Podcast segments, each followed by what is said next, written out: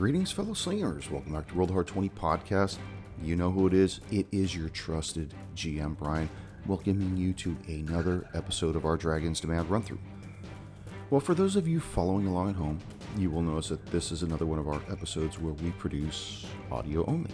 And really, I think the only people that'll notice this will be those fellow slingers that follow the show on YouTube and get the visual aspect of what we're doing. But every once in a while, once in that blue moon, once in that Luna de Cacciatore, Hunter's Moon from Alien vs. Predator, we find ourselves where the streamlined version of what we put out really doesn't mesh very well with a, a decent listening experience. And the result is I've got to go in and edit it. And if you're watching it on YouTube, like I said, it's the only platform where we have the visual aspects of it it would just look janky. You would see somebody looking in one direction, and then uh, half a second later, they'll be doing something else. And I think any type of a of an editing experience, you would see that because it's not seamless. But I'm digressing. That's this episode isn't about editing and all that other stuff. But what it is about, as far as the intro is concerned, is how we play the game and our understanding of the rules. And just because some things sound cool to do in combat or other situations, mechanically, as the rules are written, they just don't exist. And if every time we come across such a situation, if we just make an in the moment judgment, then if there are rules for that situation and we just ignore them, then are we really playing the game? Well, yes and no. We're playing our version of our game, but we're really not playing the game as intended. Sure, It'd be cool to have advantage on a dex save versus a dragon's fire breath if you just came out of a walk in freezer. But there is no precedence for that situation, and to make that ruling is just a broken decision.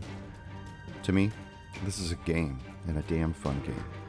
But if all we're doing is trying to win at this game, which should not be the goal, by the way, I know it's strange not to think about winning at a game, but we should be trying to have the best experience we have with the game within the confines of the rules as written. And, uh, you know, I, I screw up all the time. As a DM, sure. As a player, you bet. Uh, especially when you're trying to make a, a decision and you have four other players and and some people are trying to figure out what their what their mechanics are and they want to know how they'll work in a particular situation that you're putting together or you're running a monster and you're wondering if what they're doing is actually a, a feasibility I don't know if that's a word. Um, if that monster can actually do what it's doing without suffering a repercussion, who knows? And then in those moments, you actually do put together a, a snap decision, make a, a dice roll, roll against somebody else's d20 if they think it should be done a different way, and then look it up on the back end. That's what I always say keep the show going forward. And unfortunately, in an instance like this, I actually had to go and do a heavy edit, which is why we're getting audio only. But you know what? I'd be curious to know what all of your thoughts are on, on how we play the game, rules as written versus uh, the rule of fun. Let me know. Right into the show at rollhard20podcast at gmail.com. Uh, inquire on any one of our social media footprints. Hell, even go ahead and drop a comment on our YouTube channel at rollhard20 or leave a comment on any one of our podcast apps that we have the show on. As long as you leave us that five star rating and review, then I'm coming to your house. I'll pull those five stars out of your. Well, I can't do that. Anyways, let's just warm up our dice and top off our glasses. Roll Hard 20 Podcast presents episode 59 of our Dragon's Demand run through. No more jibba jabba.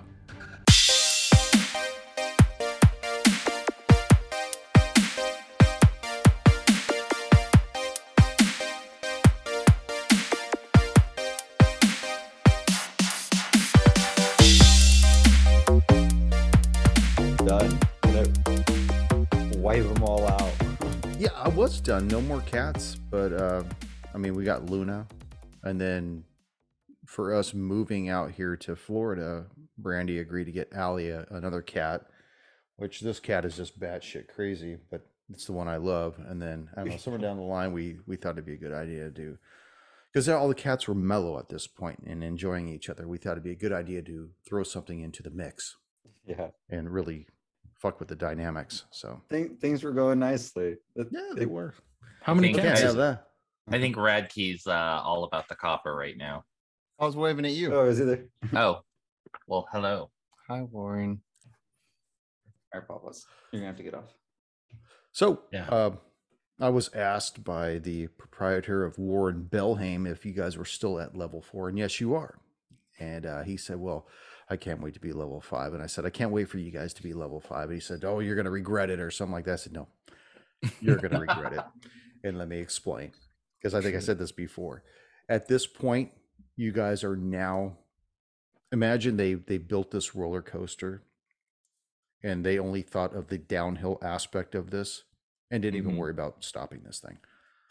So, We'll, we'll get to that point. like, like it just ends in a big pile of broken rubble and glass, and the last cart that went down this way without stopping properly. What's the height limit on this roller coaster? I don't know if I'm, you know, of age limit. I need an adult.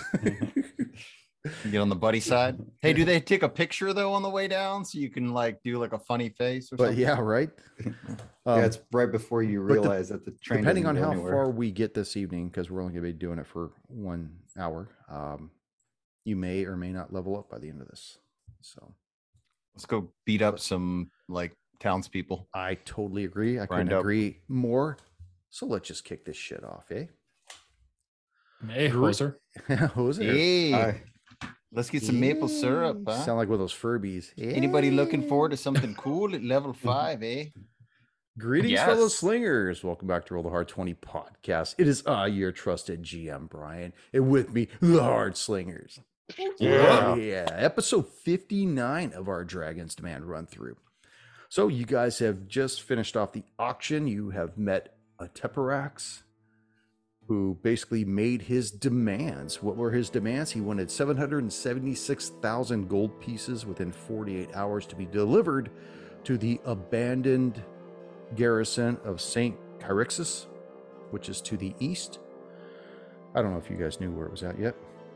Uh, he also demanded four special tomes, including a fifth tome known as bonus for anybody who knows Secrets of Dreaming Dark. Remember that? At which Yes. point, after he flew away and blipped out, Warren, you noticed that for some reason that did not sound like any type of magic you had ever heard in your life. It sounded like a bunch of gibberish.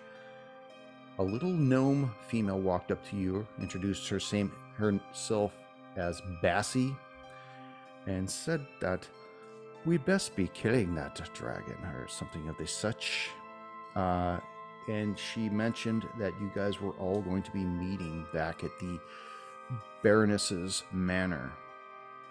By the way, I, I think I forgot to mention also that several people died during that last auction from the Flame Drake, including the Baroness's son, Arnold, as well as a few. other- Oh, I didn't know that Arnold was included in that. yes, he has met his demise. Oh no, poor Arnold. So I remember that Heinrich had taken the Baroness back to her manor. Several of the reputable townsfolks followed her, like Bacchus, uh, Swirlo Greyhands, uh, Lazara Dadagian, who owned the stable, as well as a few other people, including Sheriff Benhovy. And it was uh, who remained behind with you, basically saying, well, you know, why don't we just kill it? and uh, trying to find my Irish accent. Oh, look at there, me lucky charms. Why don't we just kill the dragon? Well, we must be getting back to the Baroness's manor and find out what she has in store for us. Yes. This, what she has in store for us. Well, whatever whatever plan the rest of the, the town's magistrate may be having as far as dealing with this Ateparax or whatever it was we just have seen. Agreed. So she starts leading. She doesn't even wait. She leads you guys out of the Belhaim, Belhaim Commons, which was the auction house area, and just takes you s- straight through to the Baroness's manor. She knocks on the door, and you see Heinrich answers the door, looks at the four, the five of you, and says, Please come inside. I must tell you right now that the Baroness, she is not in very good shape. Please try not to agitate her any further and try to keep your weapons holstered. We don't want another incident like last time that we had with your other comrade. Where is the other one, the little one? What is his name? Stabby? He's no longer with us. You, the, the well oiled man in the back, I'm gonna need you to speak up a little more. I can't hear you very well. I am rolling insight on this guy. Dempsey, you're going to need to have to speak up a little bit more. I can't hear you very well. Can you hear me now? Thank you very You much. better. All right. Warren, you said you wanted to roll insight. yes, I got a three. Three. He seems sincere.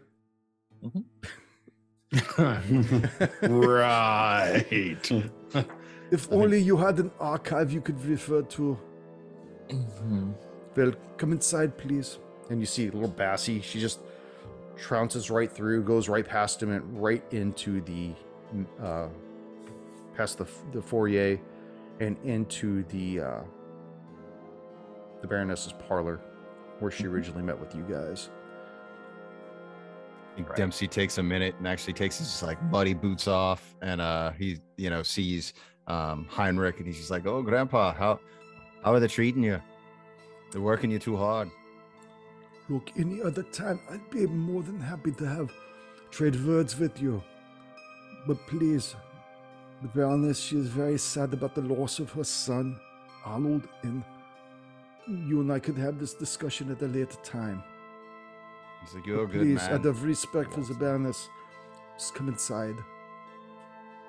and he just curtly starts walking towards the parlor himself. And you see Mhm. everybody's a lot of people are kind of gathered in a semicircle around the Baroness, and she just completely looks distraught, totally out of it. And you really can't blame her. I mean, she lost her only son and heir, Arnold. Um, you see the sheriff, he's there, the local stabler, the jo- the Dodgians there. You see another woman. She she appears lithe and in all red. Her hair's kind of her blonde hair is done up in a real tight bun in back of her. And you see Bassie walks up. You see Bacchus looks at the four of you and gives you a curt nod. And you see Swirlo, gray hands. He's just kind of off in the corner, mostly looking to see if there's anything in one of the liqueur bottles that he might be able to swill, you know. And you uh you hear the Baroness begin to as she's talking to the group, she says, you know, Apophenia, under the circumstances, if Belhaim were to pull its resources together, could we meet this dragon's demand? and the, the woman looks and says, I'm sorry, Baroness, but the uh, the town would fall short of uh, just under twenty thousand of what we owe what we have right now. Even if we were to liquidate every business and asset in town, we'd still only be able to raise an additional twenty five. And the Baroness, she she doesn't look surprised, and she adds, much to to the candor of everybody else in the room, she says, Even with my contributions, we'd fall well short of the number a Teperex demanded. I, I just don't have that kind of resources. Certainly not at my disposal. Does anyone have any suggestions? Not really liquid right now. Mm-hmm. And you hear the sheriff, he kind of kind of clears his throat from the back and says, Well, we should should never have let that bastard Hunkley into the town to begin with. You hear Swirlo say, kind of speak up in the background, you know, perhaps one of the neighboring towns could be of assistance. And who? Who would you ask, Swirlo? All the towns who came to our aid when the quarry got flooded and we hit dire times? Those same towns who assisted us when the orc tribes raided us, killing our men and stealing our women and children, doing gods know what to them? Or possibly you mean the towns who knew about and are involved in the human trafficking and use our town as a hub? And at this, she gives the the sheriff a, a just a real evil flatline stare she knows his business from the past, and even though he's tried to keep it in check, it's been something that might have been going on in his past. Doesn't anybody have any idea what we can do? Well, frankly, I'm a little surprised. Well, actually, no, I'm not surprised. But I think the gold is a distraction from what Ateparax is actually after. He is actually after the books. Um, I would suspect that the books are in the auction. Um, Hunkley did have a number of rare tomes. But do you really think that that is all he is after? I mean, if he wants not just the books but the gold, it almost sounds like an ultimatum that could never be met. The the gold, you mean, or the books? Both. The books. I mean, at I any don't. time he could have flown over to Hunkley's manor after the old man had died. Could have got whatever he wanted. I saw the inventory of the stuff that you put together for the auction. What use does a dragon have for money? They are incarnations of greed. So Aside from that, it, you should know have it. that they could transform into a human form. They have the ability to speak, to use magic.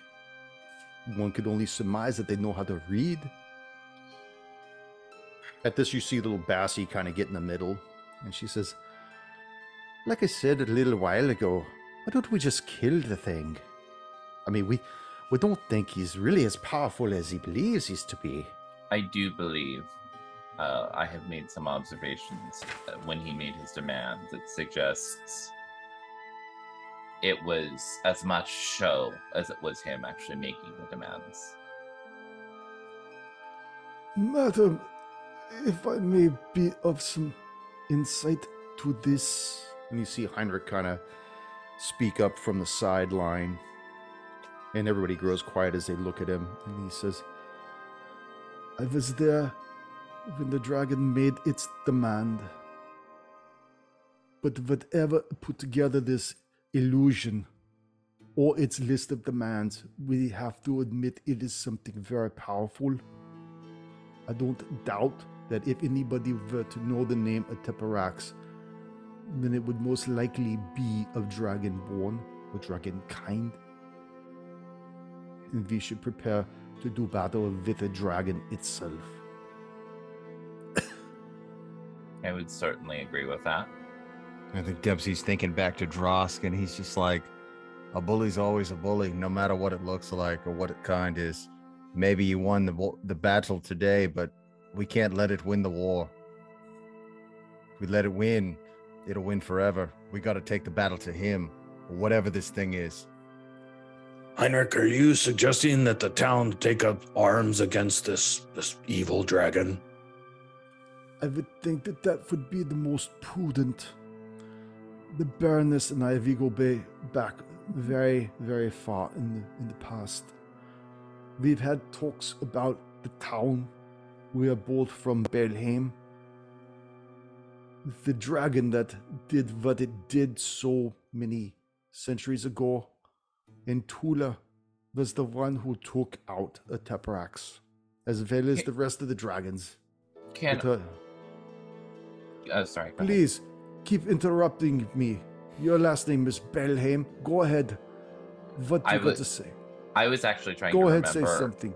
I was actually trying to remember, not trying to interrupt him, trying to interrupt the DM. Um, do I remember if there was like something specific that Tula had used to take down a Teparax way back when? Why don't you make a history check on that? I will gladly do so. I was wondering about that. Like, what, what do we actually know about these this thing? Yeah, uh, that's actually pretty awesome. That is a 21 total. You know that she did have specific weapons. You know that she led her her slayers to go and annihilate all the dragons in the dragon fen. But she had a particular weapon known as Worm Smite. It, it was just just an amazing item. And that's really all you know about her as far as some of the weapons that she may have known. Of course, a lot of stuff that that you learned because she was before your time as well. Mm-hmm. So a lot of it is rumor, hearsay, stories passed down. Um, but that that's open to interpretation. Okay. Uh, and I look at uh, the Baroness and, and Heinrich at this point and ask them. So, uh, I do know that uh, Tula did have a number of specific tools, weapons, to go after Teparax and other dragons. Um, Baroness, do you have no idea where these are? I have a very good idea of where these items are at.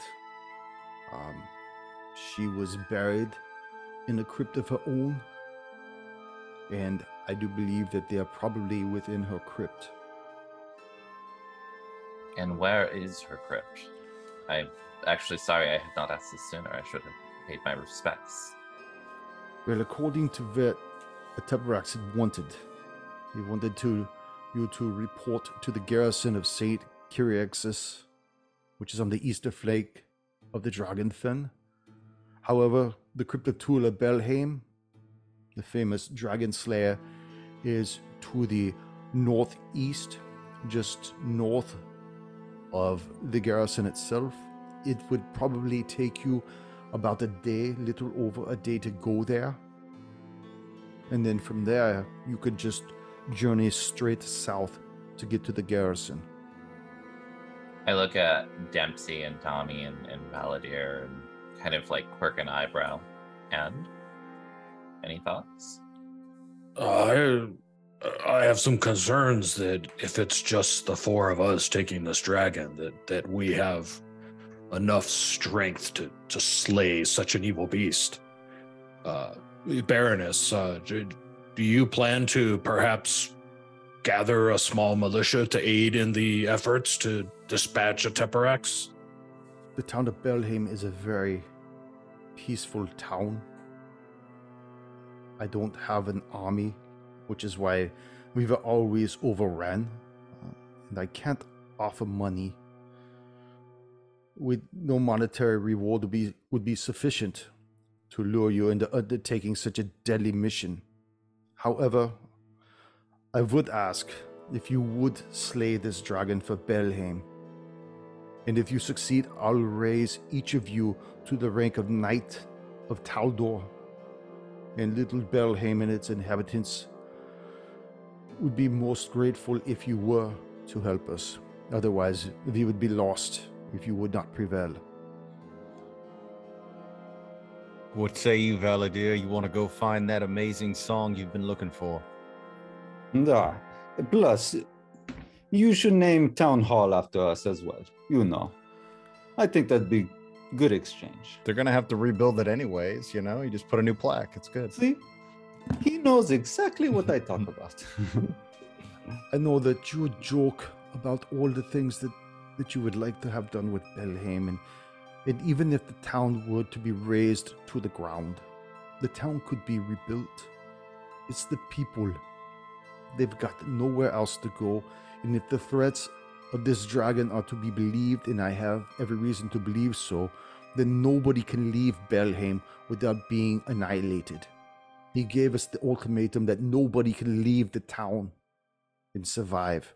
The only people that can go would be the people delivering the ransom to him. So where else are we going to go? I mean, technically, you're all part of the town at this point. So neither of you can leave either way. So it is in everybody's best benefits, and you could either win all the way or lose all the way. If the spies were to see you leaving the town, they would only think that because the direction that you're going in, that you have what he asked for. That's the same direction as Tula's crypt. Yes, agreed. I think that the best thing is is for my companions and I to make for Tula's uh, crypt as quickly as we can, and then see if we can find the tools that she used back in her day. Well, I like this little idea of all of you. This is the greatest thing. But I got to tell you though, you're probably going to require this. And you see little Bassie produces this large brass key. If you wanted to empty the crypt properly, then you're going to be needing this. Otherwise, it'd probably take you about a week or two to get into the thing. I'm looking at her very suspicious now. It's like, she why is she- this? Yeah. right? Um, and uh, that is a 14 on an insight. It seems like she probably would have it because she is in charge of the town's finances. Okay. So everything, all the welfare that goes through the town, she's the one that's most pervy to it. In fact, you could probably surmise that everybody that's gathered in this room has a vested interest in the the revenue of the town, and they know what it's worth, and they they know everything. hmm Like the individual who has that regal uh, demeanor about her, you could tell she's a priestess of Abadar. And Abadar is a god of wealth and merchants. So, and you got the sheriff, and you have Bacchus, and you've got Swirlo Greyhands. So you get the feeling that that all these people are prominent. I mean, I like the sound of uh, getting raised up to a knighthood. That's like lower level nobility. That's nice. I mean, coming So- from the streets like Dempsey, he's got nothing. So that's you know, he he was catches Well- himself in the mirror and he's like, uh, college man. Will you be taking the key and making I this will. happen? I will reach out to her and, and uh, hold my hand out for it. And as she puts it in your hand, she holds onto her end and looks up at you in the eyes and says, You should beware of Tula's crypt. There's no light in there at all. And that the crypt is, seems to have a rumor of fallen under a dark influence that people believe might possibly be her late husband Arturic, who went mad shortly after her death. oh, do I know? She lets the key go. Why would it be any different other than that? Yeah, as what do they far as never- com- as far They as never hide these things in like a Dunkin' Donuts. No, they hide them in the back of a Bob's Big Boy in the There walk-in freezer. crossover event. All right, how we how we going? Do you want to get horses? He said it's a day of travel. It'd be nice to just uh, coop up inside of a caravan if we can and uh, get a little rest. Between a day and a day and a half to get there. I don't know about you guys, but I I could use a little bit of a rest myself. I I took a few shots from that dragon at the auction. Went to meet And unless the dragon. um, unless you all want to, you know, survive this next encounter, I need some rest. It's Fair almost enough. as- mechanically we could use a little bit of a refresher. fairness. would Are you mocking me in my voice there, Dempsey? I might be sorry. I'll be better. Baroness, would you object to having some horses and some travel supplies gathered for us while we uh, refresh ourselves before we leave? You see Didagian comes up to you and says, My horse is at the stable, all right, y'all. Back and call. Take whatever you need. Take a wagon too. It looks like somebody recently already took it and did some things with it. I don't know. There's some scratches in the back of it. It looked like somebody was trying to tote around some big chest. I don't know what the fuck that was about though. Who would do that? Blasted credence. Didn't we leave money with the thing? He should be happy. Yeah. Mm-hmm. I we cannot left- we left a few cannot boat- tell a lie. It wasn't us. It wasn't not, soothes not my us. aching back.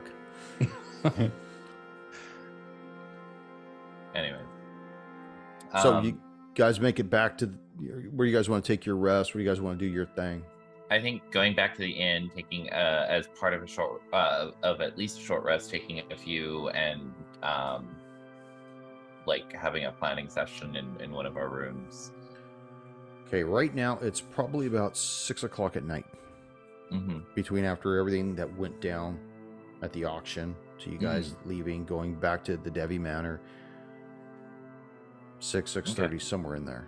And Okay. the timetable that we're on, the dragon said what time it has to be. Isn't it like a 48 36 hour? hours. 48. So we could take a long rest and leave first thing in the morning. Yeah, you could. get there kind of towards the end of the day on the morrow. We we should not be traveling during the evening hours. Who who knows what we're to encounter, and we need our full strength to for this next encounter. I vote for a long rest, friends. I agree. Yes. Better to We leave can, fully yeah. rested. We can leave before um, uh, the dawn tomorrow. Just spend the rest of the night kind of like making sure everything's squared away and getting something to eat, saying our Great. goodbyes. Be ready, Don. Okay, so you guys make it back to the Wise Piper Inn.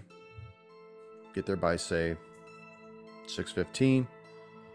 Get in the room, cop some Z's, wake up six in the morning, and you start riding out. Is that what you're doing? Yes. Tell me what Do time you will that. leave. So Yeah, if we only need the eight hours, I'm thinking leaving before dawn, like uh, three thirty or four o'clock, would be more prudent. okay. Any objections? Oh, we can do it. Yeah. None. All Okay. in motion. Be there by lunch. So as you guys leave the Wise Piper Inn, say 3:30 in the morning, you see that the streets are a bustle of traffic. Nobody's sleeping. Everybody's packing. You see people are putting shit in the back of wagons, strapping things to the back of donkeys, just trying to figure out any way to get their important personal stuff and get out of Belhaim. Literally get out of Belhaim. You hear her talking, you know, people are worried whether or not the dragon's threat is real. They think maybe the road to the north might be safe, the road to the south might be safe, the road going east out of town past Hunclay's Manor, Devi Manor, and everything might, you know, into the Dragon Fen might be safe. People don't know what they're doing at this point, but you just hear them murmuring back and forth as you guys mount the, the two horses. And you guys have a wagon? So you guys taking a Yeah, wagon? we want to take Yeah. a wagon. Okay, so you got two horses in the wagon.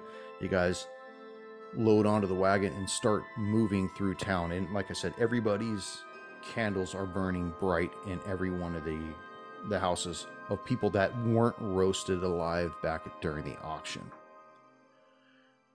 You start leaving Belhaim.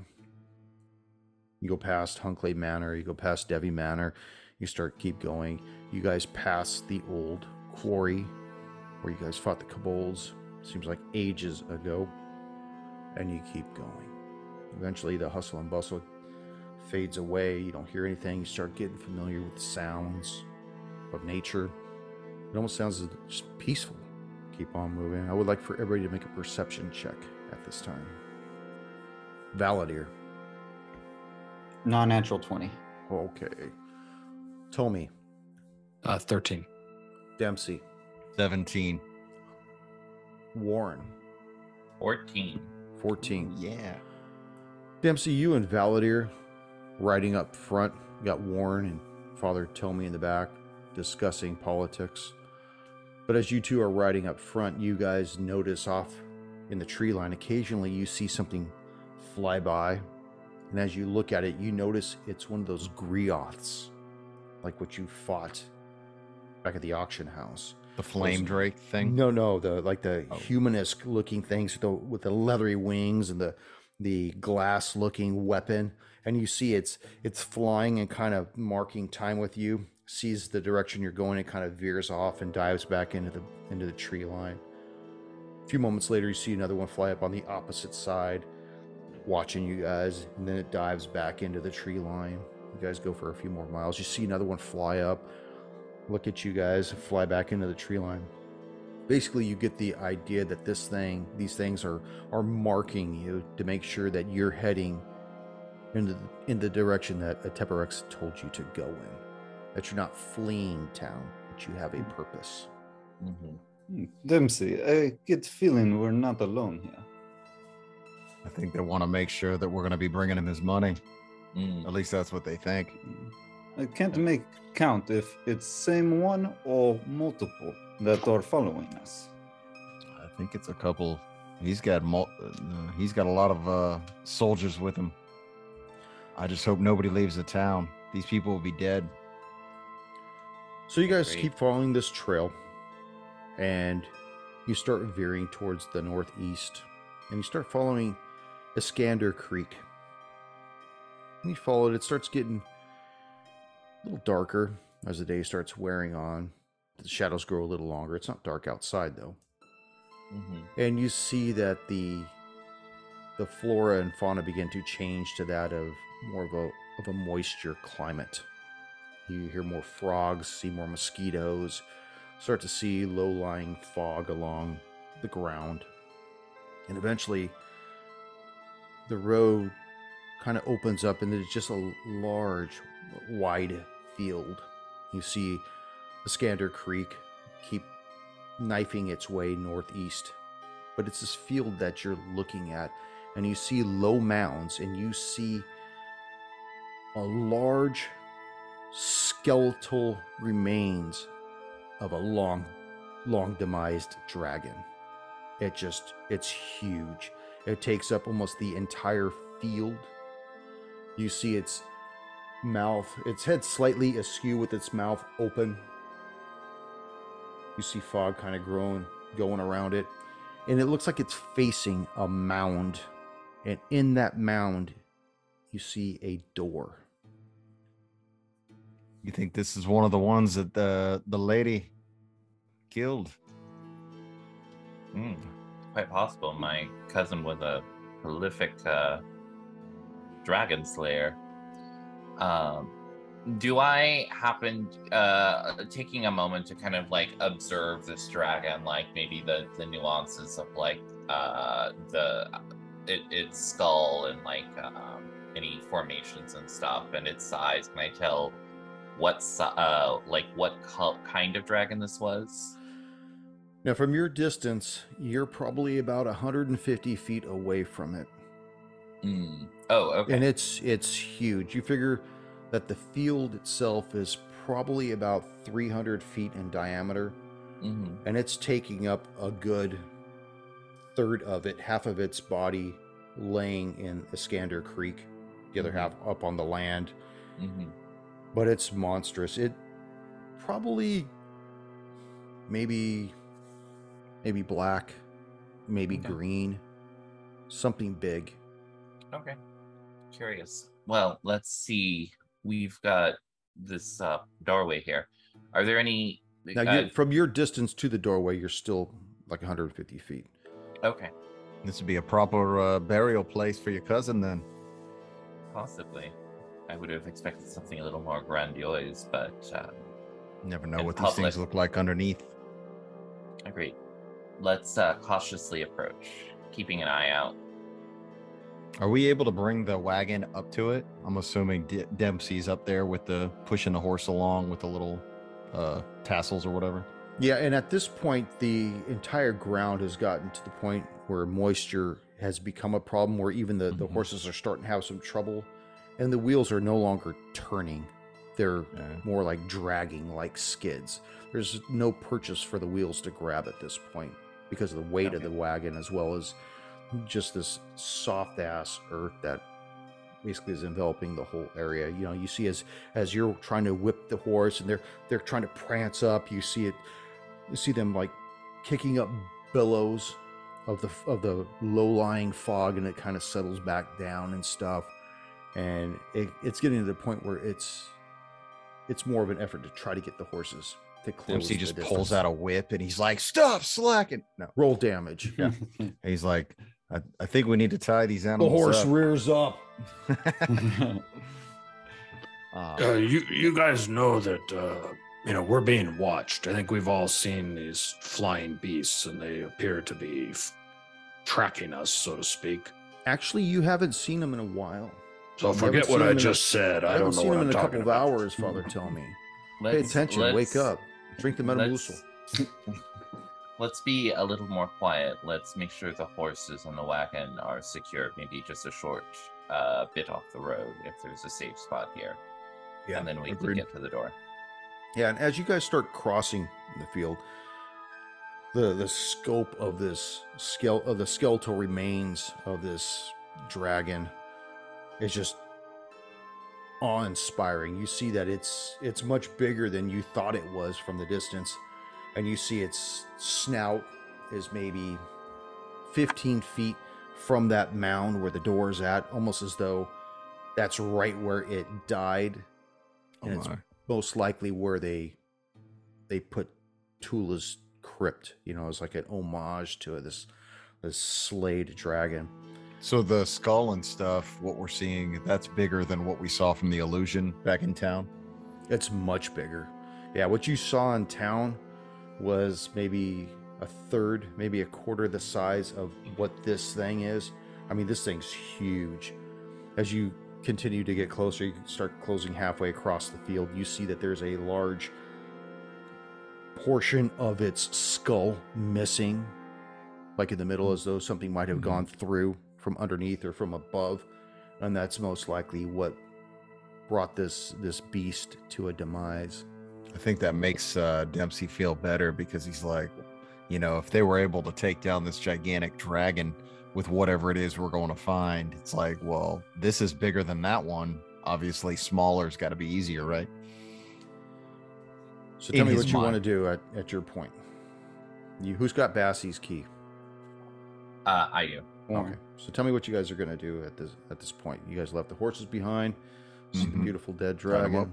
Yeah, uh, inspecting this door, uh, probably from like a good 10 feet away. First Okay. off, um, trying to determine if this is the door to the crypt and uh, seeing if there's any like markings of it uh, to show that it did belong to, it does belong to Tula. And then um, looking for the keyhole that would, this key would work for. And there is a keyhole. And as you're looking at the door, you hear a slithering from inside the maw of this dragon, which is right behind you. hmm And we're just gonna take this and just start rolling initiative right now. right. Yeah. Yeah. Because we didn't see this one coming. Valadir. 14. Tommy. Uh, 15. Dempsey. 16. Warren. Well, 12. Tell me what's your dex bonus? Uh, plus two. Give me one moment. That's not to mean anything. of course not. Sorry, shouldn't have, shouldn't have done that. But Warren, as you start looking at this door, you hear this slurping, slushing sound as you see this disgusting looking mound of multiple mouths actually start to ooze its way out of the crevice of this demised skeletal remains of this dragon. And you feel these two tentacleless appendages lash out at you. That one's going to miss. That one will miss as well. Where are the rest of you guys at? Are you guys close by? Who's ever, who, where's everybody at on this? I would assume we're all by the door. I mean, Okay. walking up towards like behind Warren at least. Two, three, four, five, six. Dempsey, you Mhm. see this this stream of spittle launch out of this mound as well. I think that that's probably going to miss. So 15 to hit. Nope. Can I repost? Not from that distance. Because just this holds is up his this is shield actually and it- okay. You, yeah, because you figure it's a stream of Mhm. this acidic spittle come at you, and as the four of you turn, you see this this just mound of eyes and teeth come slithering out. It's probably about five feet high, and it just kind of oozes around, and you see the ground around it kind of getting moist and mushy. Dempsey, what would you like to do? You're probably about 10 feet away from it. He holds up his shield and it's still like sizzling with the acid. And he's like, Mr. Magic, what the hell is this thing? And um, he's gonna circle around to um to get close to this thing so he can take a hit. So you're Can I getting have- close to it, Mm-hmm. He's gonna Okay. walk close the ten feet and attack. And as you get close to it, you notice that the ground around your feet is just extremely soft, and it becomes difficult terrain for you being Okay. close to it. Go ahead. Hard 20, son. Right now, good Back job. this shit up. Now, what are you using? Ooh, that's a natty 18, Playboy. What is it you're using? Uh, my fist. Okay. Yeah. So that's gonna be a uh, 23 to hit. So, is that crit? Nope. Immune to crit, son of a bitch. But right in to get that dice at roll the hard 20 podcast at gmail.com. That's right. Take the hard 20. So that's gonna be eight points of damage. Eight points. Gonna go with the second attack. So uh, he just kicks it. Ooh, 17 on the dice. I'm hot tonight. So 22. That's going to hit. Um, I'm gonna turn that into a precision attack. So that's gonna be 10 points of damage on the second. All just right. kicks this thing. Boom. And your foot kind of goes as it kind of squeezes into it and pushes back out. Yeah, Tommy, you see Dempsey go up and actually just start trying to mono e mono with this this disgusting thing of, of teeth and eyes. It looks like somebody took a shit and put Mr. Potato Head eyes and mouths all around. It's, That sounds real appetizing. what are you gonna do, Father? Looks like somebody didn't want it. Um, is is this um, the door's open now, right? No, It's not. No, This thing just appeared out of thin air. nope. It was hiding in the mouth of the dragon, in the Ah, skull of the dragon. Okay, so he's for somebody to get close to the door. so he's behind us now. Yes, This creature's And behind did- us. and Dempsey is behind it. I'm imagining because you said you went up and you did you Mm-hmm. go around it? You said Yeah, he moved over to where if another guy want to approach, there wouldn't be, as we know, within five feet is kind of dangerous. Are are we all within five feet of this creature at this point? no. You guys are probably within ten feet, twelve feet of it. Okay. But Dempsey is like right next to it. Okay, I'm gonna take a move action and come within five feet of uh, shitty potato head, Okay. and I'm gonna cast Word of Radiance. That'll be a three. He has to make a Wisdom saving throw. Against a three? What? A three damage. It's three damage. Oh, You have to cantrip, roll right? 13. Yeah, it's a cantrip. Oh, okay. So you need to be 13 or higher. Okay. Wisdom Yep. sixteen. That's some pretty smart shit. It's fifteen on die. He ain't very smart though. Okay. That fails. Uh, I will complete my turn. I'm done. Who's next? Valadir. Valadir. Oh wait, Valadir. I think uh, Warren goes. No, Warren's last. Yeah. Yeah, Valadir. Can Valadir roll a history to see if he recalls any songs mentioned of mud monsters? Sure. 18. 18. You know this is not a mud monster, but you've heard tales of the gibbering mouther making his way into your ear. They like to use them as the backup singers. I'm gonna imagine the, We're the gonna have to shit trade 'em. golem from uh, Dogma. Remember? Oh God. All right, Valadir is going to move up and attack with his scimitar. First attack, eight, or sorry, nine to hit.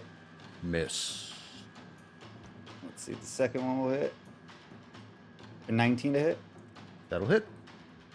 for seven points of slashing damage. Seven points. All right.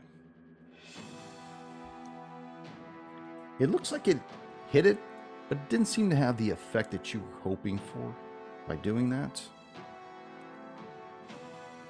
Warren. Or did you want to do anything else, Valadir? No, Warren. I'll end my turn. I'm just gonna like sidestep to the side a little bit so that I have a clean shot at it, and I'm going to uh, uh, pull out my rapier, kind of fling it in the air, and throw a bolt of force off it. All right.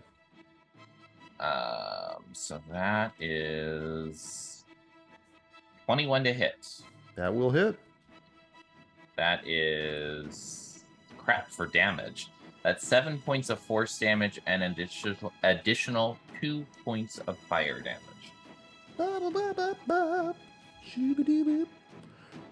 Warren, you've done a lot of damage this thing.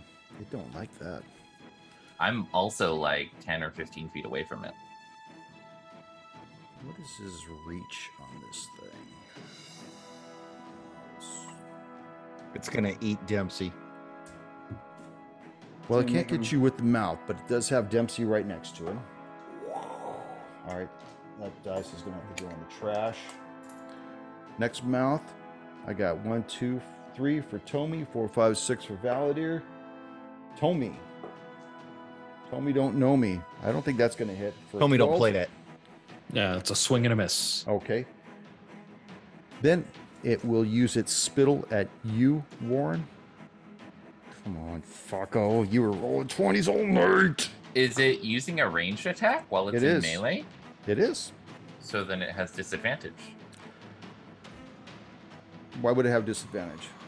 Because ranged attacks, when you have an opponent in melee, have disadvantage as a general rule. Okay, but this thing cannot be flanked. I mean, it's your call. Roll your d20 against mine. Uh, oh, oh okay. 13 on my die. Uh, that is an eight. An 8. Okay, so he can do that. So he hits you with this spittle, the spittle. What? Uh, what did he Spittle roll on to you? attack? Uh, 16 on the die, plus 6, Oh. 22. Okay. Yes. That would. So you take one point of damage, and you're blinded for three rounds until you make a con save on your turn. No bueno. And then, as a free action, it shouts this cacophony of maddening sound. And I need for everybody to make a con save. Okay. Fuck yeah. Hold on a second. Okay. Yeah. Dempsey. That's a 24, Playboy. Another Oh. hard 20. Good deal. Heinrich. I mean, sorry. Where the hell did you come from? Is he there? Tommy. Uh, 17. 17. Valadir. Six. Warren. A fourteen. 14. Valadir, you're the only one that is stunned. You'll need to make a con save to end that. All right. Dempsey. Does it look like anything we've done have hurt this thing? You know, I punched it. I know he hit it with the sword. It didn't seem like it did anything. And then Warren did his magic. Like, what can I tell what looks like it's hurting this It thing more? It looked like what Warren did did some damage. What you did may have done damage. And what Valadir did was very minimal. yeah. I wish I had other damage types, but I don't. So I'm just going to keep going with my normal attacks. Um, okay. So, uh, 19. That will hit. Ooh, no, that's going to be uh, six points of damage. And then uh, 12. No, I'm sorry, my friend. So swing and a miss. Swing and a miss. Got anything else you want to do? Want to walk away? Try to get away Just look it? pretty. Now he's going to stay, you know, keeping this thing busy, trying to. Tommy. So is this uh, all of our attacks so far have been of bludgeoning type? It seems. Minus No, Valadirs. They were slashing. One of them was slashing. One of them was magic. One of them was bludgeoning. Okay, and the bludgeoning doesn't seem to be doing anything. It seemed to be doing more than slashing did. Uh, but we don't know if it's taking any damage at this point. It looks like it's getting rocked a little, but definitely Warren was the one that was doing the most damage to it. Okay, um, I'm going to uh, cast my Word of Radiance cantrip again. So roll 13 wisdom or higher, and then I'll roll damage. Suspense. 10. Suspense. Okay, so you failed, and you will take three points of radiant damage. Okay. That it? That's it. Valadir. Gotta make that con save. Ooh, not looking pretty. Nine. Nine. Negative. Nine. You remain stunned. Warren. Uh, I'm gonna take a second. I will use May action to cast Prestidigitation to try to get all this goop off of me as I'm going to go ahead and just make my saving throw. Because I am not going to be firing off magic bolts while blind. Um, did you say it was a Constitution saving throw? Yes, it is. Uh, that is a 17. That is a fail. A fail. That Shit. is a fail. Yes. Okay. Two more rounds. Did you want to move? Do anything? Uh, I mean, I can't really see what's around me. Um, I will try to move like five feet away from the sounds that that thing is making, Okay. and that's it. Okay. Dempsey, you are the lucky one again. First attack. Horrible fucking dice. I, I was gonna say these dice. I'm gonna use these dice till the end of the AP. Fuck that. Because they're in the trash, baby. Yeah. Tommy, it goes to attack you. Oh, 18 on the die. Thank God. This was gonna hurt, babe. As these teeth clench down on you for 15 points of damage. Jesus. Oh, and I need you to make a strength saving throw. Come on, big money. The fuck is this thing? 14. 14. You manage to not be knocked down prone, but you are in its one of its mouths at this time. With its free action, it's going to spit at you, Dempsey. 18. That meets. Okay, and I'm going to need you to make that con save also as you take one point of damage. Oh, uh, 21. Yes. Okay. So you feel it zap you in the face, and just the pain of this stream pissing in your face is enough to make you disgusted as it narrowly misses your eyes. It begins to slowly rock back and forth. Sing it with me. Yeah, you blind motherfuckers. Sing it, Dempsey. So, uh, okay, this is where uh, I need Ryan. If you're blind, does that just mean you have disadvantage on every attack? yes, and it means that it also has advantage on you. it So- does. If I take the help action, you get advantage, so you could just attack normally. Uh, in theory, I'd have to double check the exact wording of the help action. GM, if I'm back there, like right here, hit this, Normal- go for the sound of my voice. He's right here. Fuck make him the up. make the attack with disadvantage. Well, I wouldn't be attacking. My He's just whole action yelling. would be just saying like right here, right here. I know. So I'm I'm helping him. Yeah, you're helping him roll at a disadvantage. Thank you. Don't worry, Dempsey. It's gonna be Dempsey. Demp can't see pretty soon. Keep going. Fuckface. That's awesome. Thank you. I'm here for the next 20 minutes. Anyways, um, who's next? You. Me. Oh wait. Okay. No, who? Oh, he's Dempsey giving it to went. you. Okay, got it, got it, got it, got it. Okay. From the tree line, Oh shit. you see this bolt of fire come out It's Heinrich. and strike this entity for nine points of damage. Warren, make a history check. Actually, don't, because you're fucking blind. I was gonna say. That's part of my help, and I'm like, there's somebody with shooting some shit, man. There's Tone. fire. Tommy, Um, he's uh, he's got me in his maw, right? That's correct. Um, I'm going to cast inflict wounds, touch, Nice. touch spell.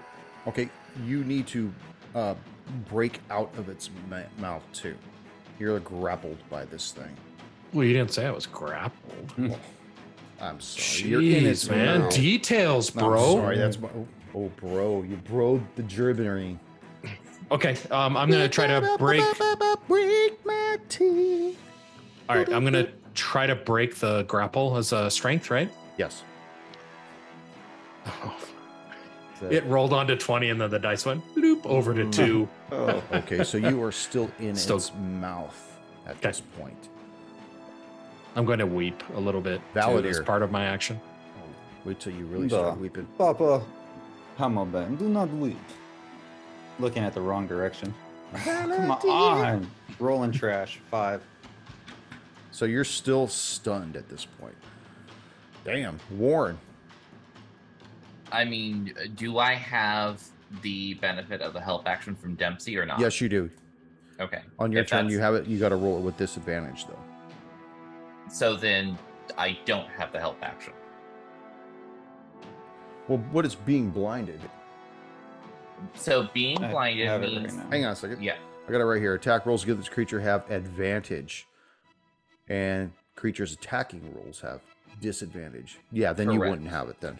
Yeah, because Okay. otherwise, otherwise it doesn't constitute you being blinded, and that's the condition. So I understand where he was going with it, though. I would have given you disadvantage, but it's still disadvantage even being blinded. So no. Okay. Uh, I'm not firing off magic shots while I'm blinded. So I'm going to attempt to again throw off this blind. Okay. Uh, and that was less than the 17 that I rolled last time. Okay. so- Well, you have one more round after that. and um, I will stay where I am, but I'm trying to be very um, still. I'm I'm trying to make I'm trying not to make a lot of noise myself, both to either a not draw attention to myself, but also trying to get a better sense of my surroundings. Okay. Tommy, you take three points of bite damage and one point of constitution damage, Damn. and you are slowly being brought closer to the mound's mouth, like well, like being absorbed into this mouth, into the the mound itself. So three points of bite damage. Three points of bite damage, one point of constitution damage. And what's the con mean? That my con Drops uh, down by one point. by So one. if Okay, have- that's what I thought. Okay. Yeah, with thanks for its- that. With its other mouth, Valadir, you're right next to it. You're stunned. I believe that gives him advantage. Advantage. Yeah. Oh, the hard 20 on the second roll. How many mouths does this thing have? It's got four, but it can only attack with two at a time. It's a mouther, man. It's like uh, one of those ladies you see at a convention. That's you know what I mean? She's working hard for the money, baby. I'm gonna make Or- this thing airtight. 21 points of damage, Damn. and you need to make a strength save as well. All right, you want me to roll the strength right now? Yeah, make it right now. All right. 20. Come on. Ooh. Non-natural 20. Yeah. you break this mouth. Ugh, keep it still held into it, but you keep from being thrown down to the ground. Dempsey. All right, I'm still uh Dempsey's still trying to be helpy helperton, so he's gonna cross. He's gonna circle around to where uh Tommy is, and he just like puts his leg on this thing, and he grabs onto Tommy's body, and he's gonna do the same thing, help action. So Okay. if you're trying to break that grapple, he's gonna give you disadvantage or advantage on this time. Do you want to do your strength to try and break him out on this turn? I I think mean, I'd rather otherwise, give what are you him- doing? I think it's a better percentage to give him advantage. Okay, so you're just to go over and hold its mouth. Yeah, because if we're not doing any damage, we need to just clear the way for the the magic people to fuck this thing up. Okay. Warren, you feel a hand touch you on the shoulder. Ooh. Ooh. Little hand. Don't worry. Hmm. I'm here to help you. And he pulls your mouth open. He dumps this garbage into your mouth. And your eyes begin to clear up and you blink and you look right into the face of Heinrich. That guy's a ringer, man. And we'll see you next session. Hey, Hey, fucking Heinrich. he's everywhere you want to be. Yeah, including in that gibbering mouth.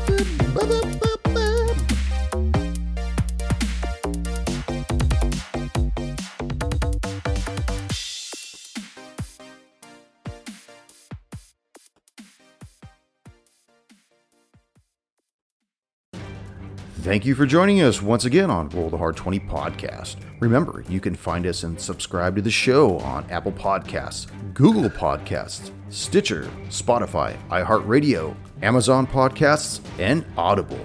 And if you like what you're listening to, leave us that five star rating and review. We've also have a YouTube channel at Roll the Hard 20, so if you're into watching, head on over and hit that subscribe bell. We can also be found in the wild on Facebook, Instagram, and Twitter, so don't forget to look for us there and check us out. You can also contact the show directly at rollthehard20podcast at gmail.com or head on over to the website at rollthehard20podcast.com where you can download the current show directly, pick and choose past shows from our archives, or view our galleries. We've got a lot of stuff posted there, so check us out. And finally, join us on our Patreon page at patreon.com slash rollthehard20podcast where you can become a hard slinger and pick up swag. So until next session, keep your dice warm and your glass topped off as you roll those hard 20s.